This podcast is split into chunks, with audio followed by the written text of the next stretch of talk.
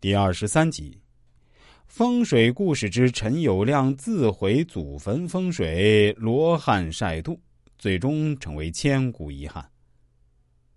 大家都知道，风水是中华民族历史悠久的一门玄术，也称青巫术、青囊术，较为学术性的说法叫做堪舆。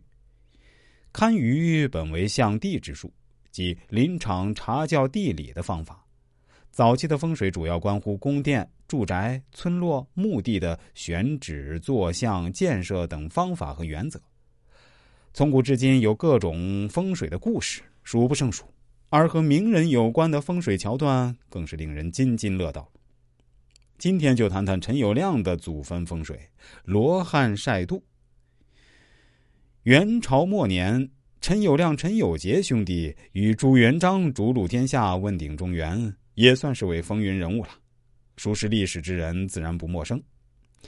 相传陈友谅的祖茔就是风水格局中很有名的罗汉晒度，又名美女晒修。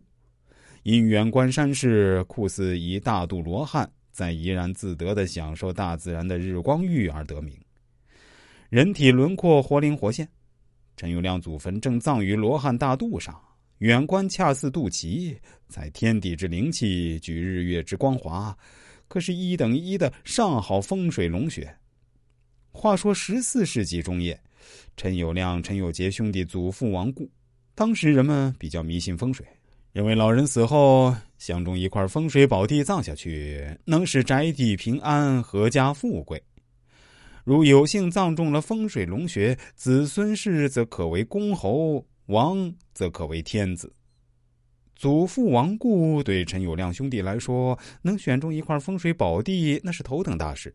于是兄弟俩请来了当时最有名望的风水先生，对其曰：“祖父新亡，心时哀伤，还望请先生相一风水宝地，一使祖父落土为安，二是合宅平安，子孙发达，酬金定当加倍奉上。”风水先生曰。酬金倒是其次，真正的风水龙穴，我是不能轻易与人相中的。